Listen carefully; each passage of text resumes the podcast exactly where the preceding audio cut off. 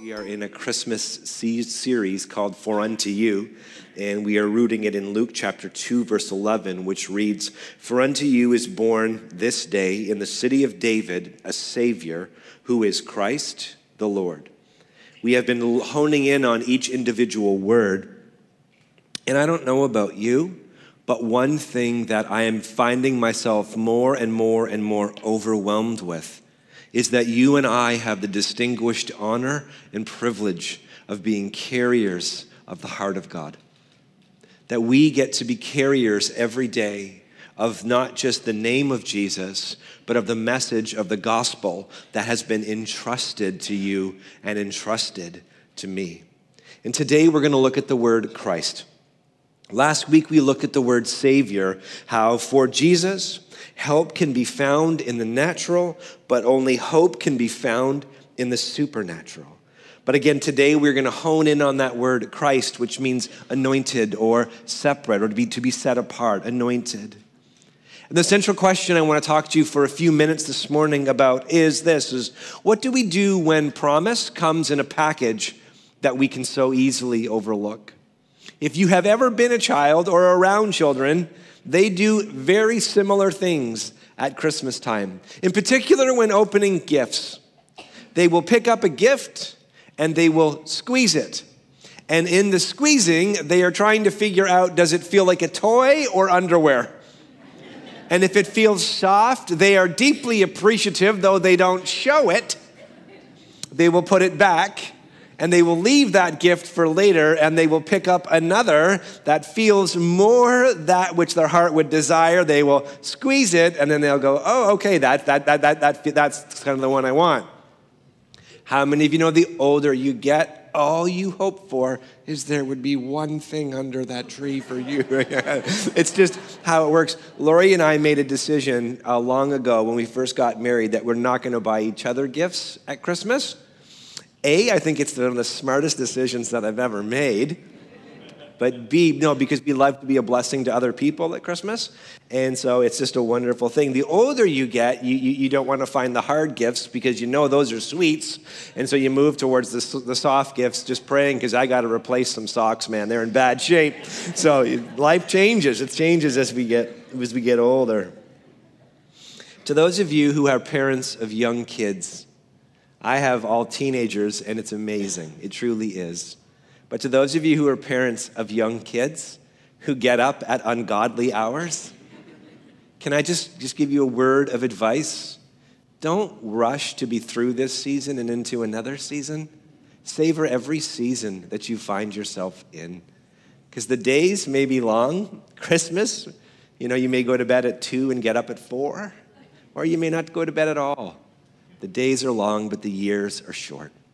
Treasure each of those moments.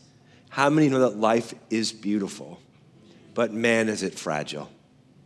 And it can go quick. There are traditions and certain things that can change. And so, for your heart and for your life, see what it is and anchor within it. This Christmas, I want to take you back to the Old Testament to bring you to the New. I want to take you back to someone by the name of Joshua so that we can get to Jesus. And the reason why I want to do that this morning is specific. Is because I fear that some of us may lose a little bit of awe in the busyness or perceived busyness of life.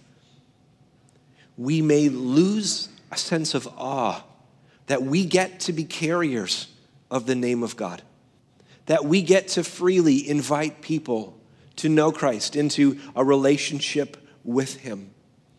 That this move of God that we're in is not based on one person or two people. It is based on all of us being the hands and feet and eyes and heart of Jesus to those around us. It is you and I waking up every day with sense of mission and purpose, saying that I am a carrier of the heart of God. And if you're anything like me, the moment I say those words, the next ones that come up to the surface would feelings of inadequacy, Feelings of, well, maybe you should pick someone who's more, has a, has a greater intellect or a bigger heart capacity or leadership capacity or who gets this quicker or who didn't do X, Y, Z in their past. But what I want to show you today through God's word is that there is nobody in Scripture that is overlooked. There is nobody in Scripture whose life is incidental in the story of God. That every single one of us have a divine part and purpose to play. Yeah, some of us, it looks different than others, but that's not the point of it. The point of it is that we are obedient and that somewhere along the line that we trust God with the pen and allow Him to begin to write the story of our life. That somewhere along the lines we trust God with the pen, that it may not change the history, but it can change the perspective of how you see what was when you see how God still uses your life. I want to bring you to a city called Jericho this morning to a man by the name of Joshua, who, again, we're going to look at his life throughout the whole month of February together. In fact, I want to bring you back a little further because God makes a promise to a man named Abraham. And they have a son of promise named Isaac. And this son is going to become a family, and then a family a nation, and then a nation, a, a people group, the children of Israel. And they're chosen people. Gentiles, we get grafted in a little bit later. But on the way to the promised land, on the way to the promised land, there are spies that discover that it is exactly how it's been described. It is an amazing parcel of land flowing with milk and honey, only it's occupied. And in the promised land, there's a city by the name of Jericho, which represents the impossibility. It is an impossibly fortified city. In other words, there is nothing that the children of Israel can do in and of themselves against this city. It's too big, it's too bad, it's too big, it's too fortified, it's too all of those things. Because if they just look at who they are and what they have, it is insufficient. But if they will root themselves not in who they are and what they have, but in whose they are and who they have, then the thing that is impossible, which for them was Jericho, in a moment you'll hear it referenced, becomes possible. In 2019, we have many impossibilities. We are more, more polarized, seemingly, than ever before. We, are, we use our words as weapons, sometimes more than ever before, or at least from my perspective, which could be flawed, but it seemingly is this way. It seems as though, you, again, as I say often, that if you want to say anything today, you have to take nine minutes to say what you're not saying in order to take 30 seconds to say what you're trying to say, and then 30 seconds to apologize if you said it wrong. And we wonder why we can make no progress. And there are many impossibilities. And here's what I want you to know God has called each and every one of us to be alive at this time for such a time as this. And it's not our inadequacies, inadequacies and insecurities, and it's not looking in. The message of Christmas is have the courage to look up. Have the courage to see not just the Jericho metaphorically, the impossibilities, the impossible situations in front of your life, but it's to see the God who is present. And God today, I'm here to let you know, still is in the business of impossibilities. Even though we may have disappointments along the way, even though we may get discouraged when we want God to zig and he zags, he is still in the business of impossibilities. Why? Because he has forever declared himself to be the name above every other name. Haven't you noticed that destiny is always a wrestle? It's never a vacation. We have this fallacy in our culture today that when I discover my purpose, then everything in my life is going to click in, almost as though when I discover this purpose, then man, oh man, it's like now I've got it all figured out. Are you kidding me? When you discover your purpose or your calling or why you have been created, that's where the battle begins. because it's not a vacation, it's this wrestle inch by inch to see God do what only He can do. And so Joshua sends out two men to view this land. And again, between where they are and where they want to go is this city called Jericho, and it's impossibly fortified outside of a move of God. And as they arrive in the city, God has already prepared provision in the midst of the impossibility. How good is our God? Here's the thing though who God has prepared is a package nobody would have saw coming. Let me read it. Joshua 2, verses 1 to 4. And Joshua the son of Nun sent two men secretly from Shittim, unfortunate name for a town. now, understandably, in Hebrew, it wouldn't sound that way. In English, however, unfortunate name for a town. The 13 year old boy in me can't do this with a straight face. Saying, Go view the land. I'm going to keep going, okay? Go view the land especially Jericho. And they went and came into the house, listen, listen, listen. They went and came into the house of a prostitute whose name was Rahab, and they lodged there. Turn to the person beside you and go, Really? And it was told the king of Jericho, Behold, the men of Israel have come here tonight to search out the land. And the king of Jericho sent to Rahab, saying, Bring out the men who have come to you, who entered your house, for they have come to search out the land. But the woman had taken the two men and hidden them. And she said, True, the men came to me, but I did not know where they were from. Verse 8, dropping down. Before the men lay down, she came up to them on the roof. So they're up on the roof. They're not in the house, they're up on the roof. And said to the men, Here's what Rahab begins to say. Rahab, who we just saw a moment ago, her name and her profession at this time is Rahab the prostitute. I know that the Lord has given you the land. So, Rahab the prostitute, who is not in the children of Israel, already has a sense of what God's going to do.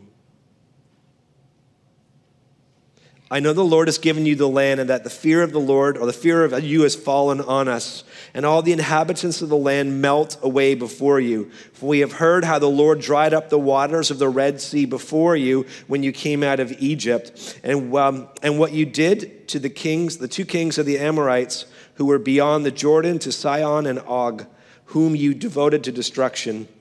And as soon as we heard it, our hearts melted, and there was no spirit left in any man because of you. For the Lord your God, He is God in heavens above and on the earth beneath. Now then, please swear to me by the Lord that as I have dealt kindly with you, you will also deal kindly with my father's house. And give me a sure sign that you will save alive my father, my mother, my brothers and sisters, and all who belong to them, and deliver our lives from death. And the men said to her, Our life for yours, even to death if you do not tell this business of ours.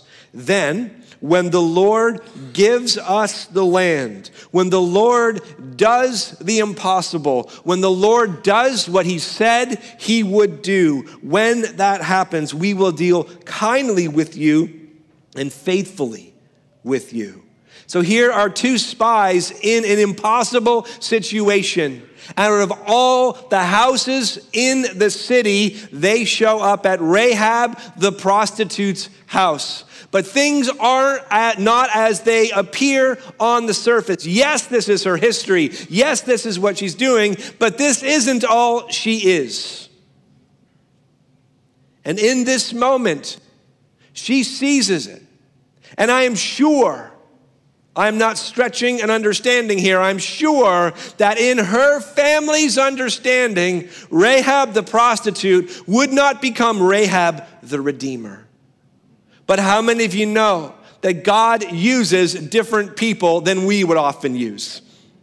God sees things differently than we often see. So, what do you do when a promise comes in a package that we can so easily overlook. As I said a moment ago, I'm sure Rahab wasn't the one who the family thought that God would use to potentially deliver or as a deliverer for her family. And then, as it sometimes does, the impossible happens. Jericho falls. And Rahab and her entire family are vulnerable, absolutely vulnerable. And the word of the two spies to Rahab was, Because of the kindness that you have shown to us, we will in turn repay kindness to you. And the scriptures say in Joshua chapter 6, verse 25, but Rahab, everyone say, but Rahab. It says, but Rahab, the prostitute, and her father's household, and all who belonged to her or in her family, Joshua saved alive. And she lived in Israel to this day because she hid the messengers whom Joshua sent to spy out Jericho. Isn't it interesting that in the midst of peril, God had already provided provision? The only thing is, it came in a package that I'm not sure everybody would have been ready for. Everybody else would have chosen that for many people they would have just overlooked. No, I'm not comparing her lifestyle to your lifestyle. But here's where I would draw a comparison is I've never met one person perfectly qualified to be a carrier of the heart of God. In fact, if we're all honest, there are things in all of our past, there may be even things in our present today that can be disqualifiers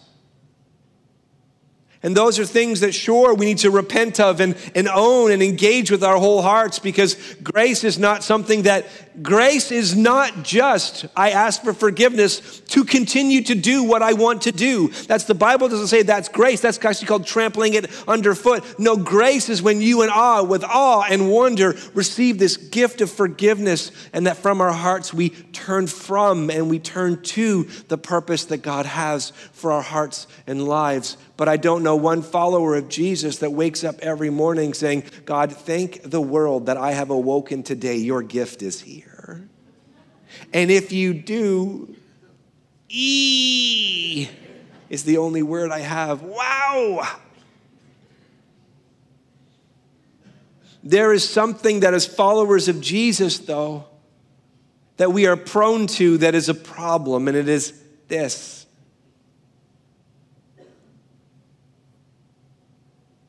we often mistake spectacular things for supernatural things. And if it isn't spectacular, it's not supernatural. Sometimes that can lead us to believe erroneously this. Well, I don't really have a good testimony. Like there are people with wow testimonies, and then there's like my story right? Like there's like, there are people with stories, man, and they're just, they're like, oh my gosh, God did what? God spoke to me in the night. And you heard him? Yes. And you lived to tell the tale? What did he say? And then they say it, and you're like, oh my gosh. And then there's the rest of us who just like stumbled through the dark. There are people with stories of how God set them free of drugs and alcohol or this or that, or like Rahab, spectacular, and they are spectacular stories. But follower of Jesus, who God loves with his whole heart, can I tell you, if you're a follower of Jesus, you have a spectacular testimony. You were dead and God made you alive. It may not feel spectacular, but it is. Because if you're thinking, like, well, well, I just grew up in church, that means nothing. You can know every message, every lyric, every line, everything quoted. You can know all of it and spend eternity in hell. Growing up in church means nothing. It is not in church in which we are saved, it is in Christ alone. And at some point, you and I have to give God the pen, open our heart, whatever metaphor you want to use. And in that moment, your testimony is not all the stuff you did before. Your testimony is in what Jesus has done for you. You see, Rahab's story only takes prominence when God does for Jericho what she couldn't do. But what Rahab does is this I can do, and then I can trust God. She's under Old Covenant, Old Testament. You and I in Jesus, it's different. 1 Samuel 16, verse 7 says, For the Lord sees not as man sees. Man looks on the outward appearance, but the Lord looks on the heart. We as a culture, we look at outward appearance and we, next, we look at two things. We look at outward appearance and we look at output. And based on those two things, we define success. And God's metrics of success is totally different. He looks at surrender. And then he looks at steps of faith for you and I to engage. You see, you weren't, weren't only given a testimony, you weren't only given a gift of salvation. You and I became carriers of the gospel, carriers of the heart of God. And there are some of you, some of us, but some of you who, because maybe you've been overlooked so many times, overlooked, overlooked, overlooked, overlooked, overlooked, that, that, that creating a syndrome that then you just keep looking others to do what God has asked you to do. And it can be very, very simple, like inviting someone to Christmas Eve. There's something that happens every Christmas Eve and it's not unique to me, nor is it unique to this church. And it's been happening in every Christmas Eve service in every church since the birth of the church. Ministers have an opportunity to go to the door and shake hands, and it's a blur, so it's easy to be overlooked because it's moving quick. And there are some of you, though, who take the opportunity and you don't care about the line that's forming behind you. They care. now, you, not so much. And this is what you say You're standing here, there is somebody here shaking a hand, and you're behind going, That's my dad. That's my grandfather. That's my boss. what are you saying in that moment? Don't screw it up. be yourself, but not that self. Like, be like, don't be the don't be the Joshua 2 4, like reading the, the, the town of Shittim part. Don't be that guy right now. Like, be this guy right now. Okay, got it. But here's the truth. Here's the truth. What are you really saying in that moment? God, would you do the impossible in my dad's life? God, would you do the impossible in my grandfather's life? God, would you do the impossible in my son's life, in my daughter's life? God, would you do the impossible in my aunt's life, my uncle's life, my neighbor's life, my coworker's life? God, they are like Jericho. Their heart is fortified. It's impossible. But God, you are the God of the impossible. And church, I want you to know that for every single person that you invite, invite today, at this service, next service, on Christmas Eve, we are believing that 84 one day can become 94, can become 104, can become 114, 134. We don't want to limit God at all. Why? Because God still uses people who get up every day and feel unqualified, but root their confidence not in their own qualifications, but in Christ who anoints and sets apart. Christ means anointed one, one set apart. And this, this Christmas, may I remind you of your difference, not your better thanness, but your difference as a follower of Jesus. Again, your history is whatever comes before you gave your life to Christ, but your testimony is in the anointed one, and it's not us, Christ the Lord. Many years ago, Charles Spurgeon said this I believe that one reason why the Church of God at this present moment has so little influence over the world is because the world has so much influence over the church. Don't erase your history. Let God redeem it. Let God anoint it. Let Him set you apart for a greater heavenly influence. In the New Testament, the Apostle Paul says that we are the fragrance of Christ. We are the fragrance of Christ to God among those who are being saved and among those who are perishing. To one, a fragrance from death to death, to another, a fragrance from life to life. Who is sufficient for these things? For we are not, like so many peddlers of God's word, but as men of sincerity, as commissioned by God in the sight of God. We speak in what? We speak in Christ. You know, it's interesting. If I go back a little bit, it's been said that an author has about 500 to 1,000 words if they're writing a book to capture our attention.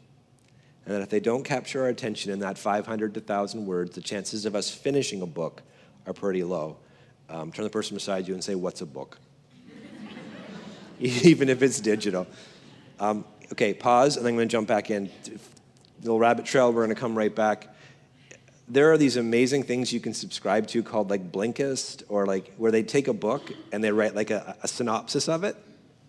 And so that, which is like 200 pages, they, they, they cut out all the fluff and it's like three pages.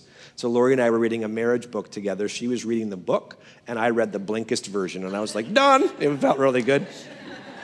That's a side note. But I heard somebody say the other day, I wonder if they could ever get like a Blinkist for articles. And, and I lost a little hope in humanity. Because if we don't if we don't have the, the attention span of 500 to 1,000 words, if we need that condensed, turn the person beside you and say, "We need saving." like if you like if you can't get through a YouTube article, or not, I don't think YouTube has articles; they're more videos. I'm a bit of a moron right there. But if, if you can't get through, okay, if you can't get, how many of you notice devotionals are getting shorter and shorter? Like we're going to go right back to our daily bread, which is this little loaf of bread you just pick out. It, like it fits on a card this big, but that's all it is.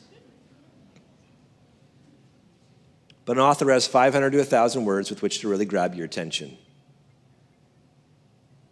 What does Rahab have anything to do with Christmas? Well, let me take you to Matthew chapter 1, because there's an author named Matthew who wanted to grab people's attention. And if you were Jewish, this would have grabbed your attention. In the lineage of Jesus, guess whose name we find? It's not a trick question. Rahab. Stephen, Gordon, Hezekiah. Solomon, the father of Boaz, by Rahab and Boaz the father of Obed by Ruth, and Obed the father of Jesse, and Jesse the father of a shepherd boy by the name of David, the king. If this single prophecy about Jesus coming from the lineage of David was incorrect, it would cast doubt and dispersion on whether Jesus was the true Messiah here's a beautiful truth that your testimony is when God saves your life. Here's the equal truth. Before, when you were just doing your own thing, unaware that God was working, He was still working. Why? Because before the foundations of the world, when you were in your mother's womb, God knew you and had a purpose for your life, that you are never an overlooked one to Jesus. Sometimes moments of anointing or being set apart, they come in a big step of significance. Like today, you can invite somebody, and that small card moment can make a Jesus sized difference. It can come to them opening up their heart by praying a prayer. But sometimes steps of significance can actually seem insignificant at the time. But give God time. And more importantly, this year, give Him a gift of trust.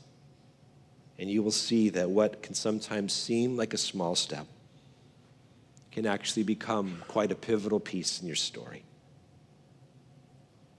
This Christmas, don't let the busy rob the merry. Don't let the purchasing of presents cause you to miss your purpose. You and I are carriers of the gospel, of the heart of God, for such a time as this. Because sometimes promise comes in a package that we can easily overlook. Luke 2, verse 7 says, And she gave birth to her firstborn son, and she wrapped him in swaddling cloths and laid him in a manger. And there were some who took notice that day, but most of the world was just going about their business, unaware that everything had changed. In 2019, most people are going about their business as though nothing has changed. And you and I are carriers of the heart of God to introduce them, them to the one who can change everything. Christmas is a good time to remind us it isn't the package, but it's the power of the promise inside which matters most. Don't disqualify yourself from God writing a grander story with your life. Have courage to give Him the pen. And maybe, just maybe, our history can be Rahab the prostitute, but our destiny can be Rahab the deliverer in the lineage of Jesus. May Jesus give us eyes to see promise. May He give us the courage to trust His anointing on our lives to make a Jesus sized difference. My father posted something this week that I thought was quite significant. There were those who were wise who gave, gave gifts to Jesus of gold, of frankincense, and myrrh. Gold for a king. Turn the person beside you, say, Gold's a good gift. Gold, because he was a king. Frankincense, because he was a priest. But myrrh, that's a weird gift, because you know what myrrh represents? Myrrh is a burial spice. So I want you to imagine Jesus' parents gold, frankincense, and myrrh. It's a reminder that even in the midst of the message of Christmas, that our King, King Jesus, is a king unlike any other king. Because sometimes the most powerful things come in packages that we can easily overlook. Don't miss Christ in the midst of Christmas.